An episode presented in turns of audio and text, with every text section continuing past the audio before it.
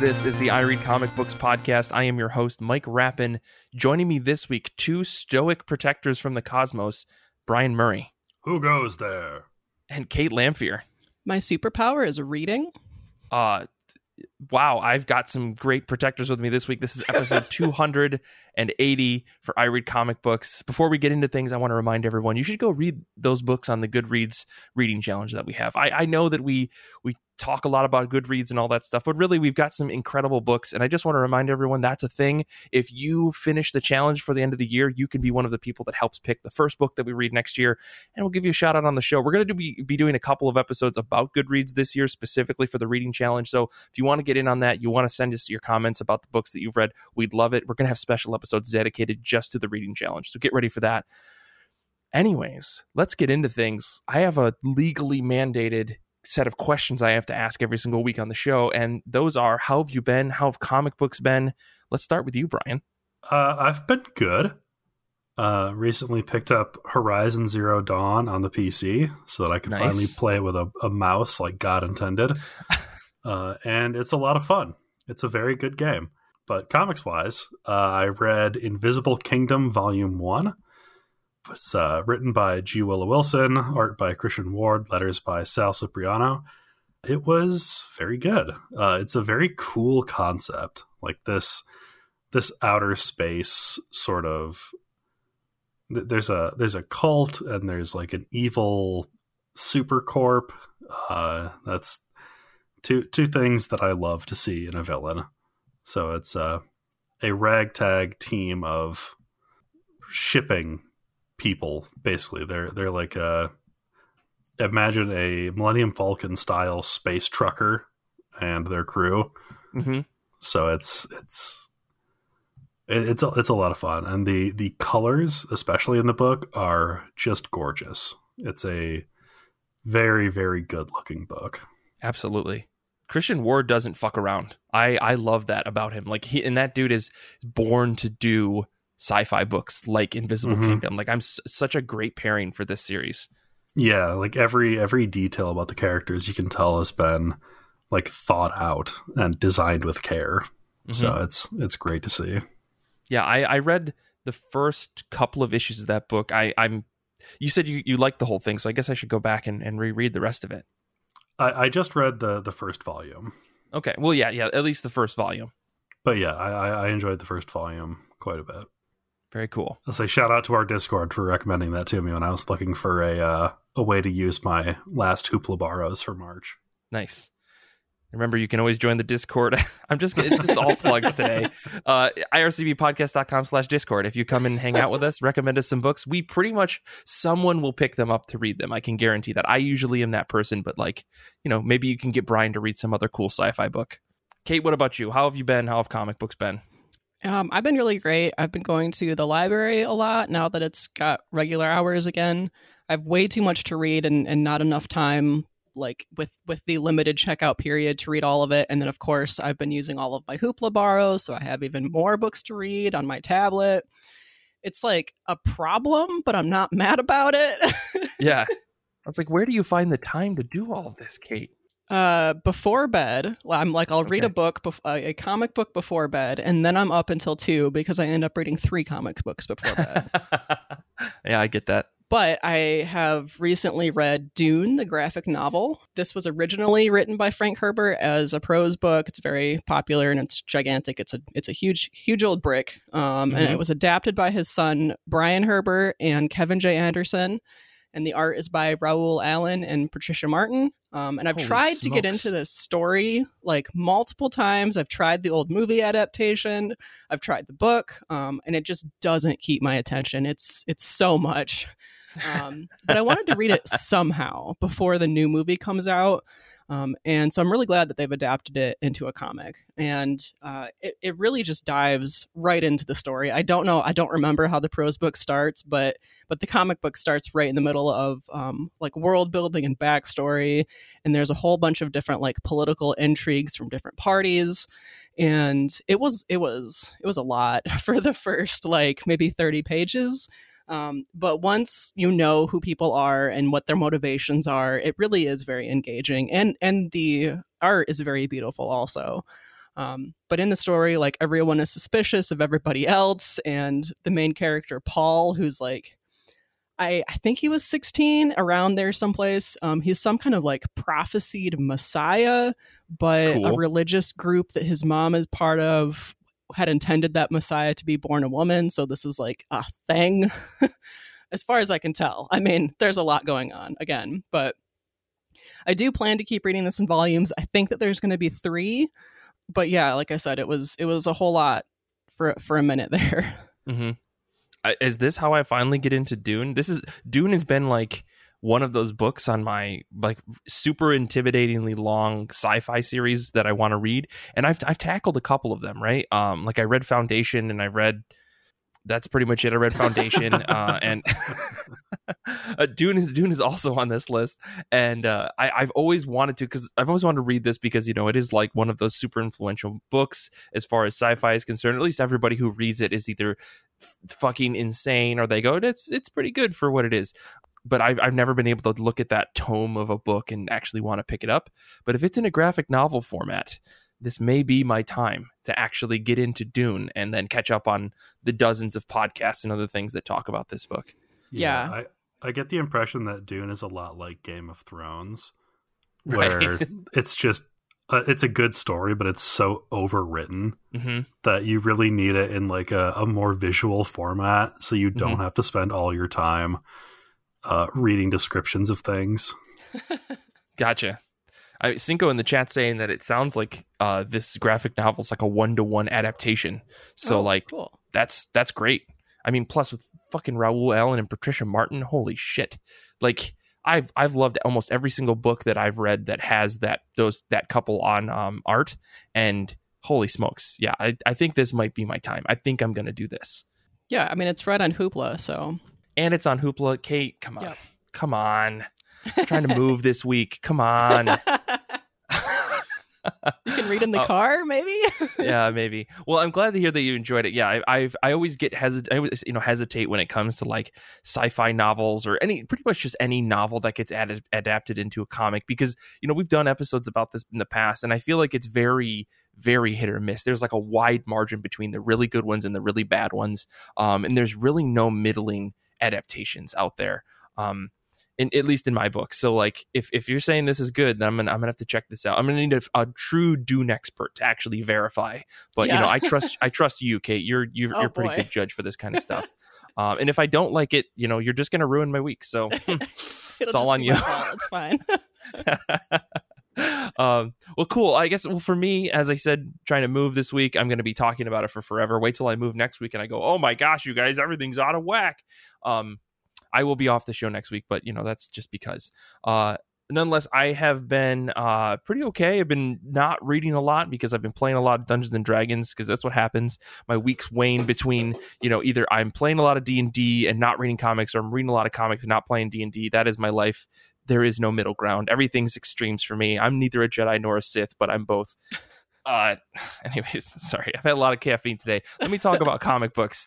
Uh, I've I've been reading. I did read a couple things. Um, I read Witchblood number one, which came out last Wednesday. This is Matthew Ehrman on writing with art by Lisa Stirl and colors by Gab Contreras. This is a really odd, fun book, like witches and vampires in like a modernish Wild West style setting with like diners and a single gas station. Uh, we follow this woman, Yana, who is a young witch who loves her crow and her motorcycle.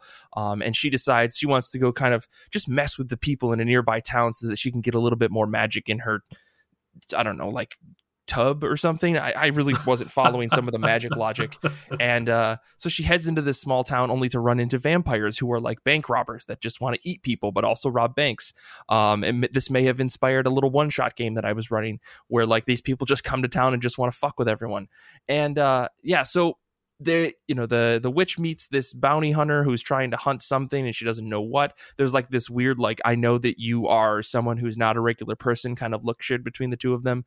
Um, and they talk and then vampires show up, and I don't want to spoil it, but like there is a weird, quirky feeling to this whole book. It has a very, like a Boom Studios Y A novel feeling to it. Like the way that the character, the main character Yana talks, she seems very like Y A oriented, but then the book is super heavy on the action and blood and combat and swear words and stuff. This feels like a, you know, a P G thirteen action flick um, where there are some stakes, but also there are some goofy lines that get thrown in the book to kind of make it a little bit more playful. And, you know, the comiXology description calls it like fans for fans of Buffy and American Gods. And I guess I can see that.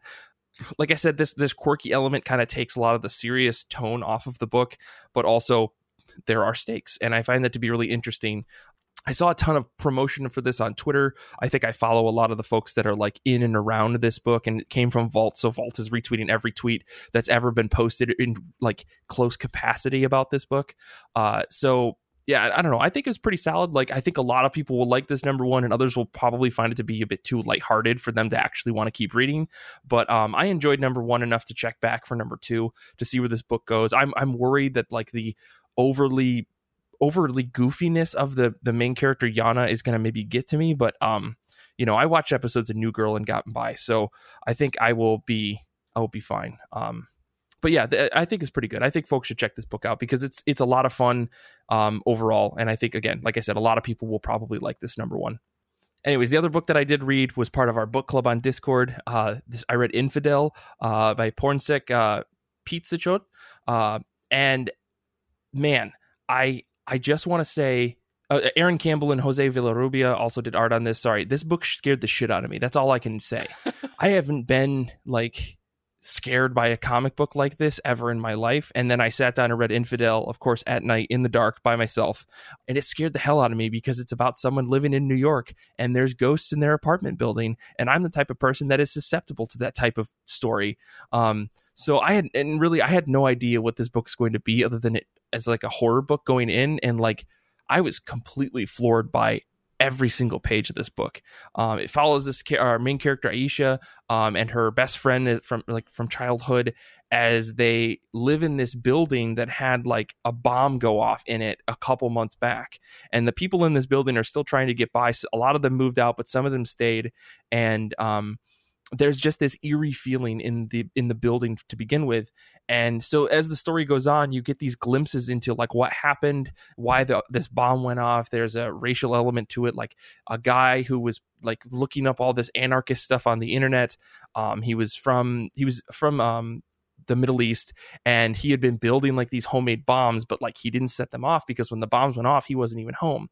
And so there's like a bunch of layers to the story, and I don't want to spoil it completely, but man, oh man, the way that uh, Pizzachot uh, wrote the the people in this book, it felt so real that it was like, it was almost like, I, I don't want to say cringeworthy, but it like made my skin crawl because the way that the people talk in this book about like, well, this guy, he was, you know, in the house, or he lived in this building, and I didn't think he was a bad guy, but then he started acting weird, and then a lot of like really tough racial things are thrown around that you're like, that's kind of racial, but it's also, I don't know, it's it's it's really interesting the way that he talked about all of this stuff in the book, on top of the horror element of this book where there are ghosts in this building haunting people, and Aisha has this this connection to her spirituality that kind of plays a factor into it as a Muslim woman.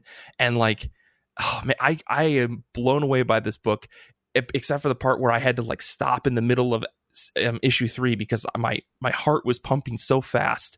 Um, I like was felt like I was going to have a panic attack, and I just put the book down and came back to it a day later. But like, man, it's good. I, I can't recommend this book enough. I know I've seen people on Twitter uh, say this was like probably their best, their favorite book that came out, I think the year that it came out, and I totally understand it now. And I'm kicking myself for not having picked it up when it first came out because whew, this might be one of the most like actually terrifying graphic or, or collected books that I've ever read in my life.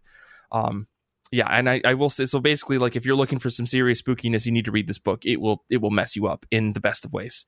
I'll read it sometime when it's not at midnight, like my usual yes. reading time.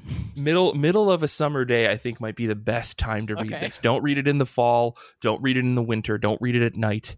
Um, it must be, like, when the sun is completely visible from where you're sitting. I think that's that's probably the best recommendation. Um Anyways, yeah, a lot, lot of really interesting stuff. I, I can't believe so much was covered in one book in just like five issues. I think that's how long the series is. Um, yeah, it's very, very impressive. And and I, I didn't even bring up like Campbell and Villarubia's art because like that's half of the creepiness factor. Just the way that they drew some of the spirits and monsters in the book got to me in a way that only the movie twenty-eight days later ever really got to me, like Secrets Behind the Veil of Mike Rappin.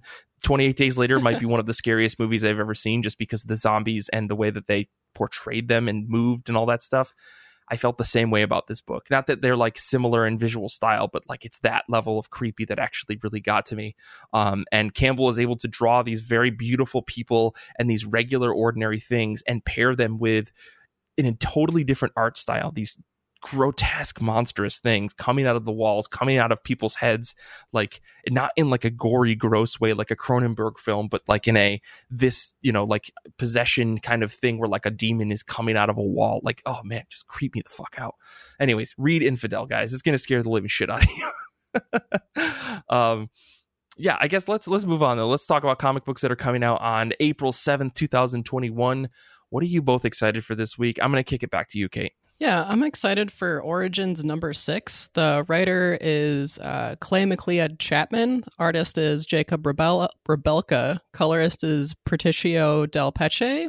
And letters is by Jim Campbell, who also does Giant Days that I've been reading a lot of. Um, nice. This was put out by Boom, so you kind of have a, you know, a visual style that we're used to seeing from Boom. But I've read the first two issues of this on Hoopla already, and I'm I'm very engaged by it. Um, it's got a similar setting to the game Horizon Zero Dawn that Brian mentioned earlier. Um, it, uh, humanity has been nearly wiped out, and it's like a thousand years later or something. And mm-hmm. nature has reclaimed the cities, um, but there's like this these like technological beings that are like incorporated into the natural network now, um, and they pose their own dangers. And the the protagonist is this one dude. who has somehow been alive and died before. Um, and it's implied that he's able to make all of this stuff better and like help humanity come back and stuff. I'm only two issues in, so I'm still figuring out what's going on. Um, but number six is the final issue. So at this point, I'll probably wait until the whole series is up on Hoopla to finish it, because it, it really is one that I just want to sit down and, and read all in one go. So. Mm-hmm. Gotcha. I mean, I I can't say that I've heard of this, but, you know, let me know how it goes. Maybe I'll pick that up sometime. Yeah, so far I've really enjoyed it. It the art is really nice, too. Actually, um, issues one and two looked like they were different art styles, but I didn't see that online. So um, I'll, I might have to look into that more. Um, I wonder, like, I'm really curious as to which art style they're going to go with going forward, or if this is going to be one where there's like a different art style every issue. I'm really not sure. Well, just looking at the cover for number six, holy smokes. This yeah, might be right really up my big, alley. Yeah, it's a very beautiful cover. Very cool. Uh, Brian, what about you? What are you excited for this week? And now for something completely different. uh, my my pick for this week is A Retsuko Meet Her World number one, uh, written by Molly Muldoon with art by Kel MacDonald, uh, which is a weird little... Uh, coincidence. Uh, one of the first webcomics that I ever really got into was Kel MacDonald's webcomic Sorcery one oh one. I haven't I haven't checked up on it in probably a decade and a half or something, but I, I assume it is long finished. Uh, but Agretsuko is an anime about a, an anthropomorphic animal world where Uh, Retsuko, our main character, is a red panda who works in an office building, and it gets very much into like the the trials and tribulations of being sort of a a millennial drifting through a corporate life that mm-hmm. you're not really crazy about, but you don't know what else to do. And uh, Retsuko gets her uh, all of her rage out by doing heavy metal karaoke.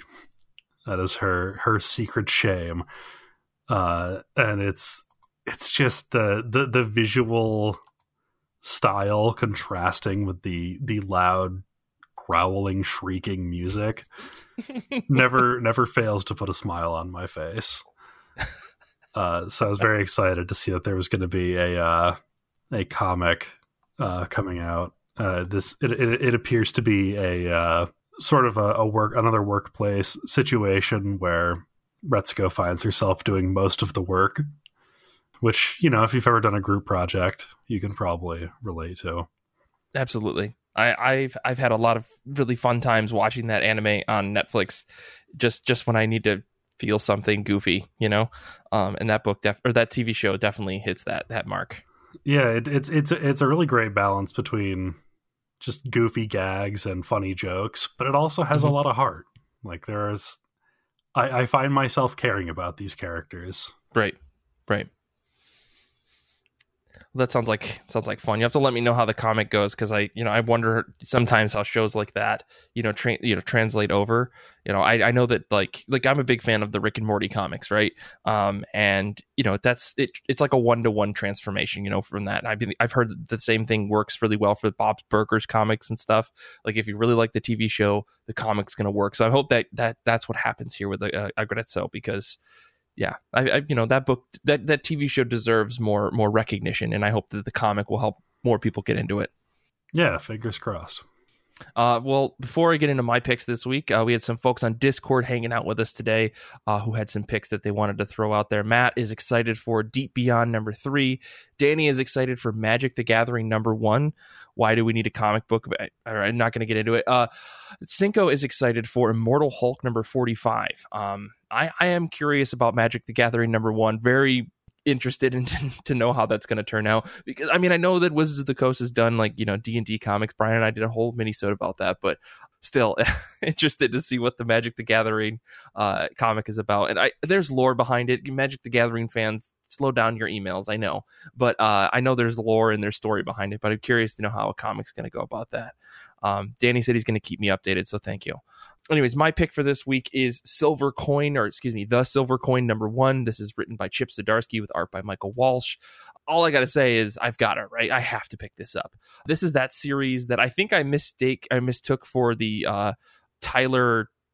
Uh, I can't, I can't remember what his name is. A uh, book that he did a couple weeks ago, Dead Dog's Bone, I think. And uh, yeah, anyways, this is like this weird anthology book where multiple writers are going to come on, and I think Michael Walsh is drawing. Someone correct me if I'm wrong, but the story of this first issue is um the story starts in nineteen seventy-eight with a f- failing rock band whose fortune suddenly changes when they find themselves find the mysterious silver coin. Little do they know that the fame comes with a cost, and a curse is always hungry. So this is essentially the Leprechaun movie series, but in comic book form and about a coin. So I'm excited. Regardless, uh, I don't know what the hell Michael Walsh and Chip Zdarsky are going to do, but you know what? I got to check it out, because that's a killer team. And I figure I should probably actually buy a Chip Zdarsky book that isn't Sex Criminals for once and get on the bandwagon with everybody else. So that's uh that's me for this week. Um yeah, well, I guess we're going to take a quick break, and when we come back, we're going to be talking about this thing that we've done a couple times now, Comic Book Time Machine. Read a comic, release the month and year you were born, and discuss. We've got some new ones this week. We've got some interesting ones this week. We've got even some hot takes. We'll see. We'll be back in just a second.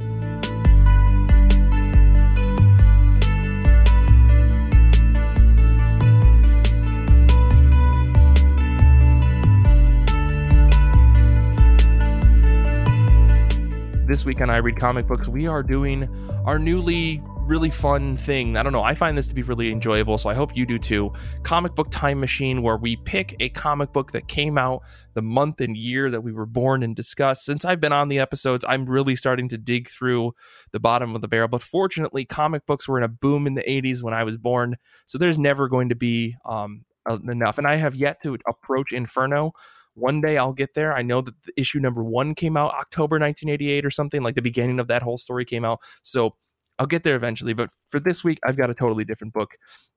Brian and Kate here on the episode. Kate, you've been on an episode before, so I'm glad you got to find another book to be on here. Yeah. So let's just get things started with Brian. What was your book, and what was what are your overall thoughts, I guess? Or maybe just tell us a little bit about the book that you picked. Yeah, so I picked a, a pretty underground one. Uh, you might you might not have heard of it. Uh-huh. It's uh, it, the guy's name is Mor- Mor- Morrison, something Morrison. Morrison, yeah, I think, yeah. yeah. uh, anyway, he made this. He made this Animal Man book. Um, so I, I read the first issue of uh, Grant Morrison's Animal Man. They they call this a classic, and I guess I see why. Yeah. Um, the, did you, was this the first issue that came out?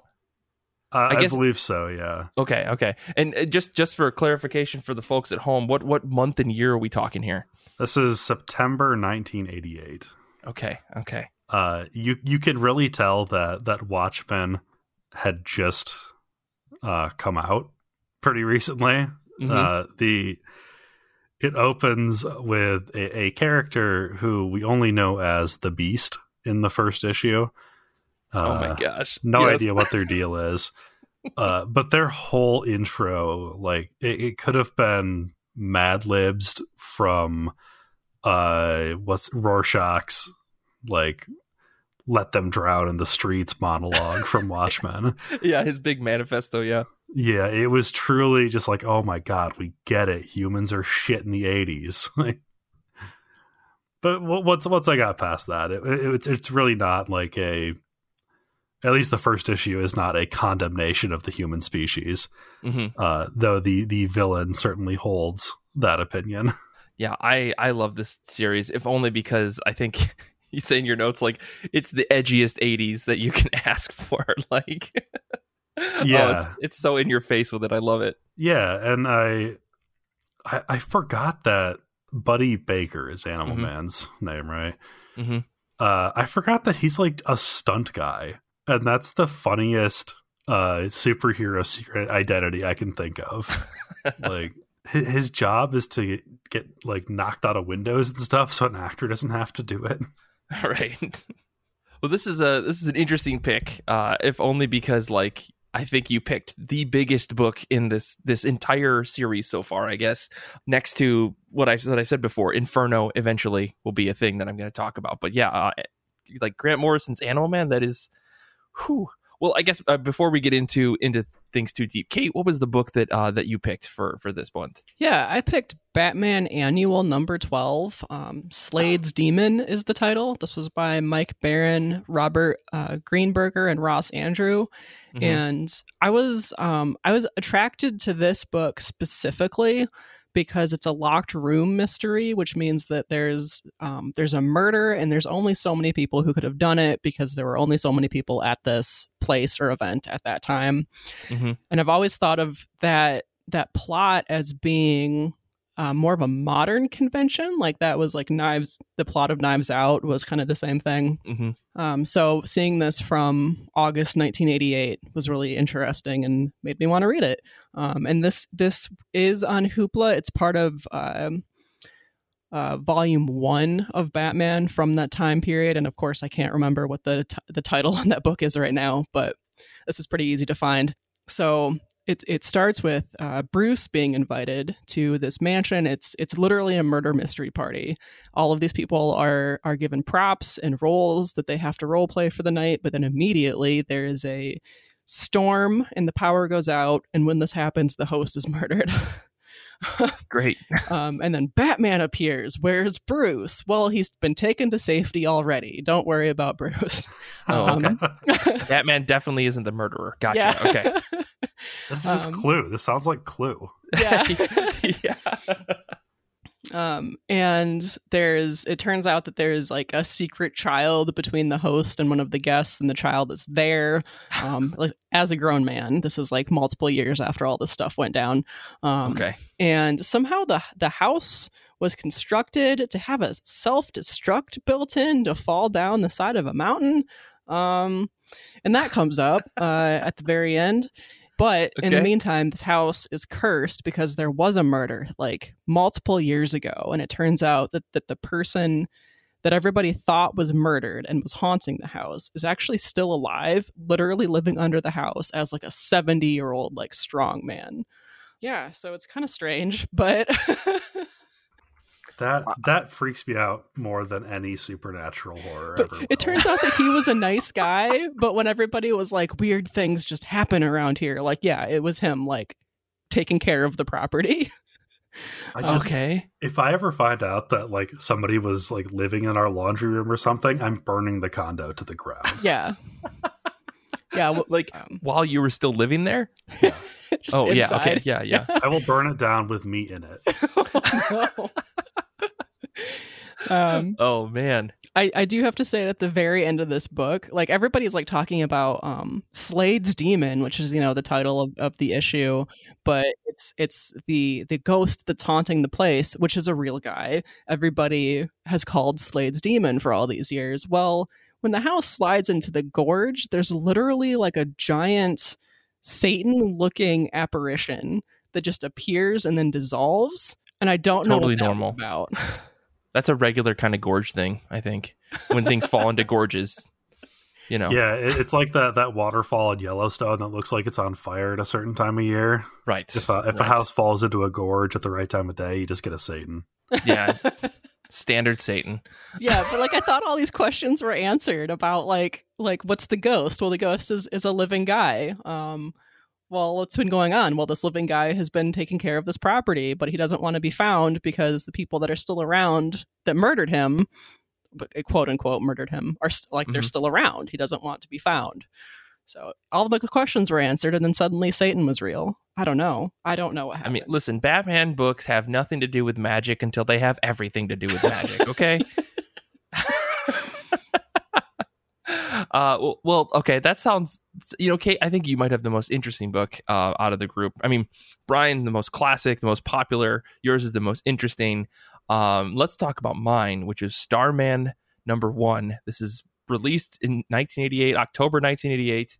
Um, the I wrote a big, long summary about this, but the story is essentially like some scientists are collecting radiation from space, and they're trying to zap it right into five individuals to create better aliens than whatever the Justice League International was running, according to this seemingly villainous guy, Doctor Melrose, who has like a super hard on for like making the most patriotic superheroes ever. For some reason, space debris causes this satellite that's collecting radiation and shooting beams of energy um, to Earth um, into these people, uh, causes it to break, and it shoots in some random direction. And all the other scientists are like, Doctor Melrose, what if it hits some random person? And Melrose says, that can't possibly happen. Cut to a man dead in a mountain because he got hit yeah. with this radiation beam. Naturally. Uh, Naturally. Um, but of course, a month has passed, and this guy has been seemingly dead for a month, but his body looks fine. And uh, so some hikers find him, take him to a hospital. His skin has like changed color. It's like a deeper red. Everyone keeps saying, that's a strange looking tan you've got. His skin just looks red. I don't know. Uh, he ends up waking up in a morgue. Uh, the police try to immediately kill him because he woke up in a morgue. Uh, and so he jumps out of a window, naturally, off a cliff, because there's a hospital right next to a cliff, and then he learns to fly. Our main character, it turns out his name is William Payton. He look he's basically drawn to look thirty-eight, but he says, I'm a twenty-five-year-old average American. He's got this big, huge beard of someone that's definitely lived a long life. So, of course, as he's trying to get away and trying to figure out how he lost so much time and what happened, he discovers that he's bulletproof because he runs into some bank robbers who just say, hey, you seen us, and then they shoot him, and nothing, and the bullet just bounces off his arm. He then gets angry because he got shot and just starts to like hunch, and then he becomes the brightest light anyone's ever seen, uh, and then he has super strength but also the ability to meld metal with his hands, and so he flips over a car and like bends some bars. And then a cop shows up as he flies away, and this guy says, oh my gosh, was that an angel? Like, I don't know, this book is all over the place. And so Will naturally goes to see his sister. Um she thinks that he should be a superhero, and she's like, let's go back to mom's house. And so they go back to their house, and the sister says, you better shave that beard because you figured living at mom's house, she doesn't care for beards. So he shaves his face. Like, this book is all over the place. It's so weird. This guy finds out that he has super like massive powers rivaling that of Superman, but he's like, well, I better listen to what my mom says I should do. Um and she starts yelling at him about not having a job, and he's like, well, I don't ever want to be a superhero. I'm going to try to get a real job. Uh, and then uh, he sees that someone's getting like he, someone's been crushed by construction equipment at nearby his house of Phoenix, Arizona. Um, and so he flies there in this suit that his sister made him, that she decided to give to him. Sorry, I skipped over something. She decided to give him this superhero suit that she made while he was literally stepping out of the shower, butt naked in panel. We see his butt, and she walked into the shower. I don't know what kind of family this is, but it's a weird one.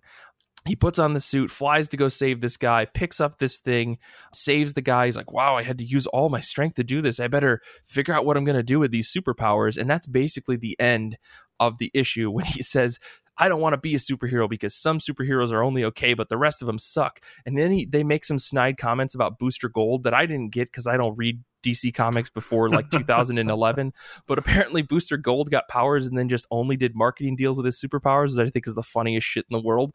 But he's like, okay, some superheroes are okay, but I'm, I'm never going to be like them.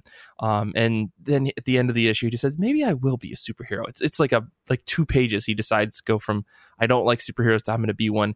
And then we end with this Doctor Melrose guy hearing about the Flying Man in Phoenix, and he says, that quit, that can't be the guy that we may be possibly hit with our satellite. So like, the thing that's, I don't know, that, that's basically the summary of it. It's, it's a weird book. If I were picking this up in the eighties, I'd be like, why should I even pick up the second issue? Because the end of the book is pretty much the villain saying, that can't be our man. And then our superhero saying, I guess I'm not going to be a superhero. Like, that's the end. It's so stupid. So um, the eighties were a time. Um, yeah, I guess I'm, what... a, I'm a big fan of space radiation as a mm-hmm. as a plot device. I, I appreciate the fact that we're not just gonna like try to explain it or anything. Just yeah. like it's uh, it's space radiation. Fuck off. Yeah, exactly. And it's it's not even that it's space radiation. It's collected space radiation that's turned into a highly focused cosmic beam or something like that. It's so dumb. No, the Fantastic Four's lawyers are ready. Yeah. Well, and that's the thing, like for, for this book, I mean, I want to talk to you guys about what you thought of your books as well. But like, you know, for this book, this felt like the most cookie cutter superhero origin story that was definitely marketed as, you don't want to miss out on this brand new series that's definitely going to be worth something in the future. Because that's that's how it felt. It felt like, you know, if you read the original Spider-Man, you read, you know, these these very like Stan Lee style, like superhero gets powers by happenstance and he's a regular person. It felt like D C was trying to copy Marvel's formula like twenty-five years too late. So yeah, I don't know. I, I know that Starman has had a couple of different series. I think Tony Harris did a book that was really possible or really popular, um, even though he's kind of a garbage person. But like, I know that that was a the thing that had happened. But other than st- this, I'd never. Other than that, I'd never heard of Starman really before this, because I think he's basically like D C's version of Century, uh, before Century came out as a character from Marvel, where like he's so powerful and he has absolute power that rivals all of the big, you know, the Trinity characters, but he can't be used to outshine those characters because he's too new and he's not nearly as cool. So yeah, I don't know. It's it's really, really weird comic book, to say the least. Is is Starman in any way related to Stargirl? Maybe? As far as the story that I read is concerned, they are not related. I think it's just a coincidence and people just don't have a lot of options when it comes to space-based names. Our, our resident D C expert, uh, Danny in the Discord, says that they are tangentially connected. Yeah. So I'm sure, I mean, they both get their powers from space, like radiation, I'm sure. So I think Stargirl has like a special staff. I don't know. I read that one Jeff Johns J S A run, and that's about as much as I know about Stargirl. So sorry, Space Rod. Thank you, Danny. Uh, space staff sounds way better, though. Danny just wanted to get you saying Rod on tape. Damn it. Well, speaking of D C, I guess we all read D C books. I think that's pretty funny for this week. Um, Brian, what did you think of Animal Man in your the first issue that you read? Are you going to read the rest of the series? Uh, so uh, I'm definitely going to finish the first volume. Okay. Um, I I'm trying to think. Like, I must have read some Morrison in the past. Like, mm-hmm. you, I don't think that you can get to thirty-two as a comic book reader without having read them at some point. But. Like, yeah, they they just they did a really good job of setting the the stakes and like establishing like this is who Buddy Baker is. This is why he's trying to be a superhero. His motives are uh, not not quite Booster Gold level, but he also like wants to be a hero for fame and fortune. He's not really in it to help people at the very beginning. I, I assume yeah. that he will come around. And that does feel very different from the the New fifty-two Animal Man, which I've read in the past. But yeah, I, I think that they they did a, they did a good job like establishing a mystery too, like who is the beast? What do they want? Mm-hmm. Why mm-hmm. did they fuse all of these lab monkeys into a nightmarish pile of monkeys screaming for death? Mm-hmm. Which is just kind of a thing that they just kind of gloss over, by the way. Oh like, yeah. He walks into a room and all these monkeys are like melded together in this this lab where they were trying to research an H I V vaccine. And it's sort of like, it's it's there, you know. The the reactions to it are not as strong as I think my reaction to a uh, semi-living pile of primates would be. Um, yeah. It certainly would not go unremarked upon. The the the fact that it was like a, a lab researching an H I V vaccine, I thought like was exactly the thing you need to capture the time frame of the comic. Definitely. Uh, because they, they talk a little bit about like, where did the H I V virus come from? And the doctor's like, well, we don't really know. And Buddy's like, I heard it was released from a military lab. And I'm just like, man, yeah, you guys really didn't know shit back then, huh? Well, I mean, I, I think a, a lot of what makes, and, and this is why I'm excited to hear that you say you're going to at least read the first volume, is that the this this Animal Man run is very much Morrison getting in your face with their politics and and express using like Buddy Baker's story of un, like discovering things like you see in the first issue of like the H I V virus, like and these these animal testing facilities. It allows Morrison to really tell a story that is about a superhero coming to terms with that the fact that they shouldn't just be a hero for the fame, right? Like that with great power comes great responsibility. I know that that old adage, whatever, but I feel like Buddy Baker as a character takes that to an extreme in a really good way, in a really interesting way. And then of course this this run has a very like very po- infamous end um that if you do continue reading it, I think you'll you'll kind of go, oh, now I understand all of these stupid references that people have been doing for decades.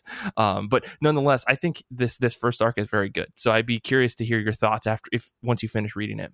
Yeah, the only other thing that I wanted to say, just because it kind of connects back to your uh, your point, is that Buddy Baker is also supposed to be in his late twenties, mm-hmm. and is is again like a it looks like a C W teenager. Like that's the. That's how much older he looks than he's supposed to be. Yeah, yeah.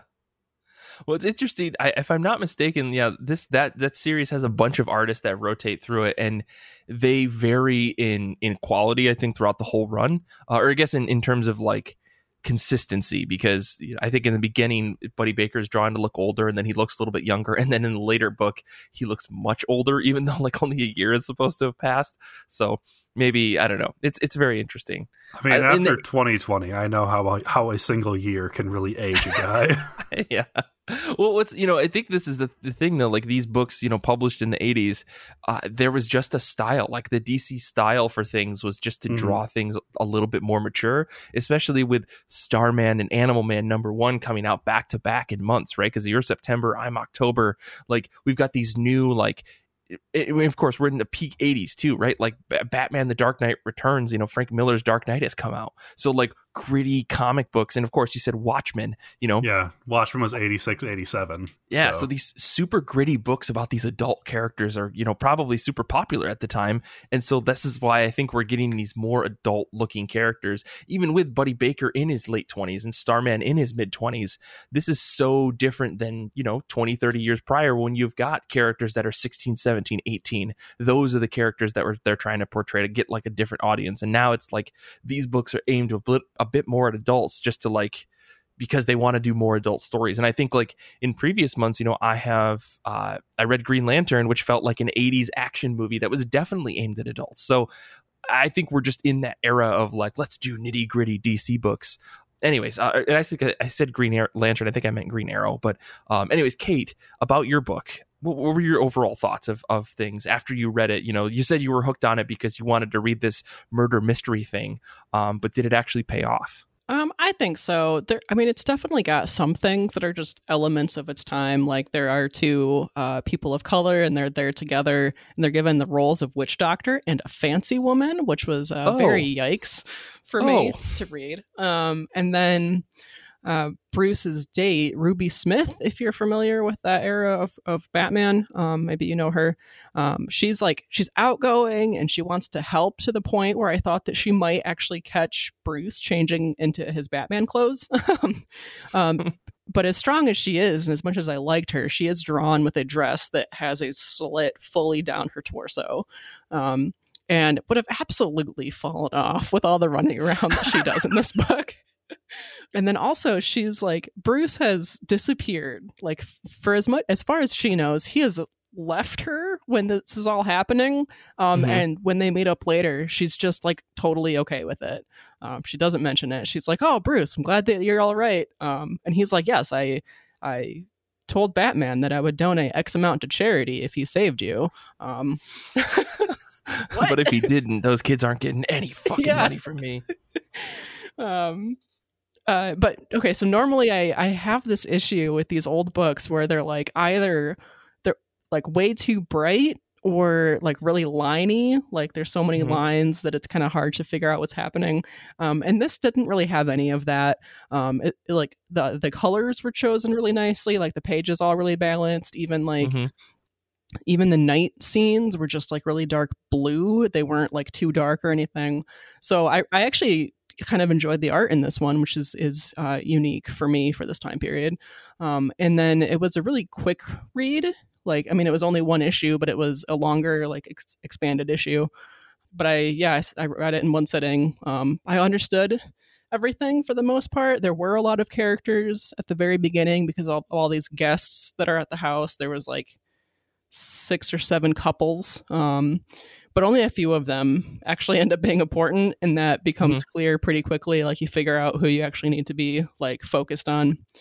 So yeah, I enjoyed it. I mean, like I said, it's on Hoopla, so uh, if that sounds like something that you're interested in, it's pretty easy to get, and it's on Comixology too, um, both in in the volume and separately.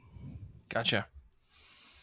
Well, I mean, this actually sounds really interesting. I mean, I, I'd be curious to see how they do a murder mystery with Batman, because I imagine Batman not being able to just punch everyone um, is a nice change of pace, I think, compared to, you know, in modern books where uh, I feel like it's rare to find a Batman book where he's doing a lot of uh, detective work. And again, I, you know, I say this as someone that's not reading a lot of detective comics and not reading a lot of Batman books in general. But like, you know, there's the, the issue that Tom King did of his Batman run where Bruce Wayne puts himself on tr- puts Batman on trial, like, and he shows up in the courthouse or shows up as, in, as part of the jury, and then has to convince um everybody, or has to get the uh, the jury to convince him that Batman didn't do this thing because he doesn't believe himself. Like, there's a lot of huh. really interesting things uh, yeah. that happen, and I feel like it's re- it's not as often to see like a detective story about Batman um nowadays, but maybe that's just me. No, yeah. I think that like the the the movies that came out like in the eighties, but especially once we got to like The Dark Knight, mm-hmm. uh, it really recolored like the common public perception of Batman yeah. as less detective, more punchy punchy. Yeah. um, I was worried that this was going to be not a standalone issue. I was concerned that I'd have to like read the whole volume and then maybe like keep going with it to really feel like I understood everything that was pulled into the issue, you know, mm-hmm. but it really is just like, it's an annual. It's just a, it's not a, it's not like a, a team, uh, a crossover event or anything like that. It's just a standalone story that's really not con- connected to, to anything else. Yeah, that's great. That's great. Like I said, I think I definitely might have to check this out. Uh, definitely will have to check this out, I should say. Um, if only to, to just read more standalone Batman books. You know, why not?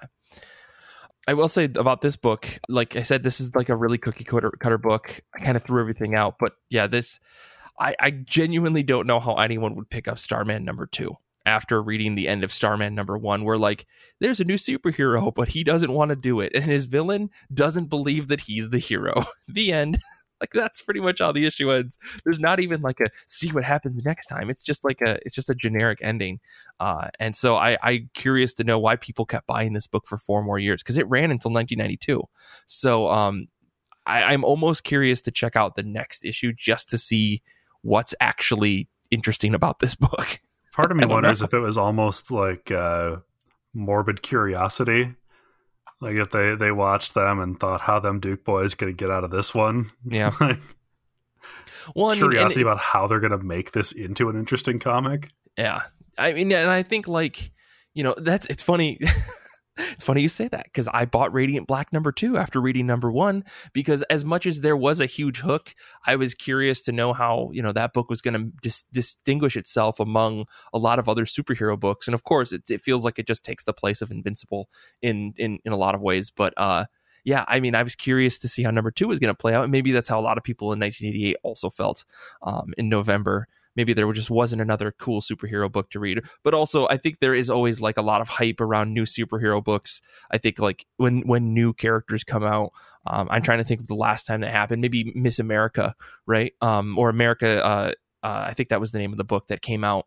And, uh, you know, I think a lot of people wanted to buy that book just because it was a new hero that maybe had been hinted at in other books. Um, but like, I guess D C just to debut a brand new hero that hasn't shown up in another book is is pretty rare. I mean, for Marvel and D C nowadays, because that just doesn't happen. You know, usually that character shows up in four or five or six other books and then they get their own book. Um, kind of like, you know, sampling a, a, an actor in a T V show or something like that. But who knows?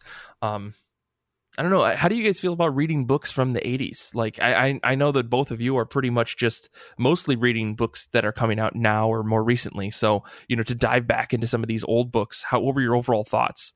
Overall, I think that the, the eighties are a real crapshoot. Um, I, I think that it was an experimental period for, in a lot of ways, um, mm-hmm. and in a lot of like different genres too. Like not. Or not genres, but mediums, like not just comics, but, you know, film and music. Um, and, you know, when you're throwing stuff against the wall, not all of it's going to stick. Um, personally, I don't really like the the eighties sort of like washed out art style that a lot of stuff has. I mm-hmm. like a more like vibrant, more colorful art. Um Like, but much more like what we get nowadays. Mm-hmm. I, I think that when you get a book, you know, like like the the art in Animal Man, where it's it's serviceable. Like it's it's not. I would never tell somebody to read Morrison's Animal Man for the art, mm-hmm. uh, but it's not bad, and it it gets the point across. Um, and I think that allowed me to really embrace this more than I have other eighties books that I've tried and failed to get into. Gotcha. So Brian's not rereading Watchmen. Got it. Uh, couldn't couldn't pay me to, Mike. I'm done. You heard it here first. If we get to five hundred patrons, no, I'm just kidding. Um, that's, that's not true. You could pay me to do anything. I'm. Um, well, Kate, what about you? What were your thoughts? Just like a jumping into an eighties book without actually having read a lot in the past, I guess. Yeah, well, I read that, um, the other book that I had covered, oh gosh, Hellblazer, the last time I was on a, a Time Machine book, oh, right. and I, I was very disappointed about that because I do like the character of Constantine in theory, um, but this, um, I I did enjoy this, this one. I did have some trouble finding a book that I wanted to read that was on the different Marvel and D C lists that show... Mm-hmm. Um, the months that things were released, just because a lot of them were not either standalone books or in um, volumes that I could find easily. So finding something for this is kind of difficult, but I'm glad that I found this one very convenient, good issue to read. Yeah. Um, and I did enjoy it. I think I might uh, read the rest of the volume that it was collected in before I check it back into Hoopla. Gotcha. Well, it's interesting that you say that because, you know, I, I've done a couple of these now, and I, I think the last one I did, I read a Green Lan- or a Green Arrow book, and it was like in the middle of an arc. Like I didn't know what the hell was going on, and I honestly had fun just kind of leaning or just leaning into whatever the book was giving me. Going, I don't know who any of these characters are. I don't know why I even give a shit about this goatee guy. He just shoots arrows and he blah blah blah. You know, but just taking this mo- the book that I read on pure aesthetic, like it was a lot of fun. And then I sat down with Starman, and it felt like, like I said, like the most cookie cutter story you could have ever read about an origin of a superhero. And I think that kind of stinks. It almost feels like it's detrimental for these episodes to read number ones compared to reading like more established stuff, because I think with number ones, there's a lot of things that you kind of know will happen, or when they do happen, you kind of go womp womp, like I, I should have seen that coming, versus like a number nine or a number seventeen or whatever. Like established stuff is already established. So you're kind of going in like it, like you caught a T V, you caught a movie on T B S in the middle of the day, sixty minutes in, and you're like, I'm in the middle of act two of this movie. What the hell is going on? And you kind of just got to pick things up on context clues. I think there's something exciting about that when we do that for this this series. Um, So, like, I encourage, you know, I'll tell everybody for the future episodes, maybe find a weird random issue that's in the middle of an arc and just see how you feel about it. Because if it's bad, you know, then that means the book itself was probably bad. But if you were to get engaged just on like a random number twelve or fifteen or whatever, that's saying something for the series, I think. So, yeah, I mean, jumping into this, you know, Starman, like, I don't know, it, it didn't really get me excited. It didn't really hook me. But, uh, Uh, again, I think just like we were saying before, I would probably try number two if it was coming out on the stands, just to see where the hell this book could possibly go. Um, because I feel like they left so many things on the table in terms of like cool cosmic shit that they could do. It's like, why take the most bombastic idea of like cosmic radiation turned into superpowers within man and make him fucking stop banks being robbed, right? Like Superman did that back in the thirties. Like, we've progressed since then. So like someone that can fly and can mold metal and can do all this other stuff and is like bulletproof, why wouldn't you have them fight like some big alien monster or, or something else that's not just, you know, your average everyday save the kitten from a tree? Um this guy is clearly not Superman. He's he's so cynical. Why would why wouldn't you just have him go against something that's a bit more challenging than, you know, bank robbing? I don't know. That's that's my take on it, at least. I, I laugh because Animal Man opens on Buddy saving a cat from a tree. Yeah. I, oh, right. I forgot. I forgot. Uh, but I think that's Morrison just kind of like ribbing everybody, right? Because I, I think, you know, the, the the funny thing about that Animal Man run, I feel like I could do a whole could do a whole series on Animal Man, uh, if only because I find so many things to be funny about that series, because it feels like Morrison just just just. giving the middle finger to like D C and being like, well, you want me to do an origin story? Well, I'll do the most traditional origin I could possibly think of with this kind of stuff, like saving a cat from a tree. Um, but I think he does that before he gets the powers, right? Uh, no, he has his powers at the start of the comic. Okay. Okay. I can't remember. I could never remember, but, um, well, cool. I don't know. You guys have any other final thoughts you wanted to bring up about your books or anything? Like I said, I, you know, I asked if you're going to keep reading, but like anything else that you guys noted on that you thought was interesting? Um, no, but it was, uh, well, I guess it was very cool to find a, a locked room mystery from the eighties. That was, I mean, with Batman, anything is possible, right? That's true. Uh, uh, well, cool. Well, thank you guys for being on this episode. This is a lot of fun. Um, I, as much as I feel like I don't like reading eighties books, I always find these episodes to be really interesting and fun. So I can't wait to do the next one. Um, and hopefully Hopefully we'll have you guys, we'll cycle through everybody again and get you all back to maybe try one more time.